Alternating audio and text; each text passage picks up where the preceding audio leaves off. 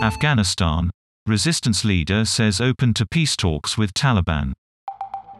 The leader says he backs a plan to end the fighting in Panjshir Valley, an anti-Taliban stronghold.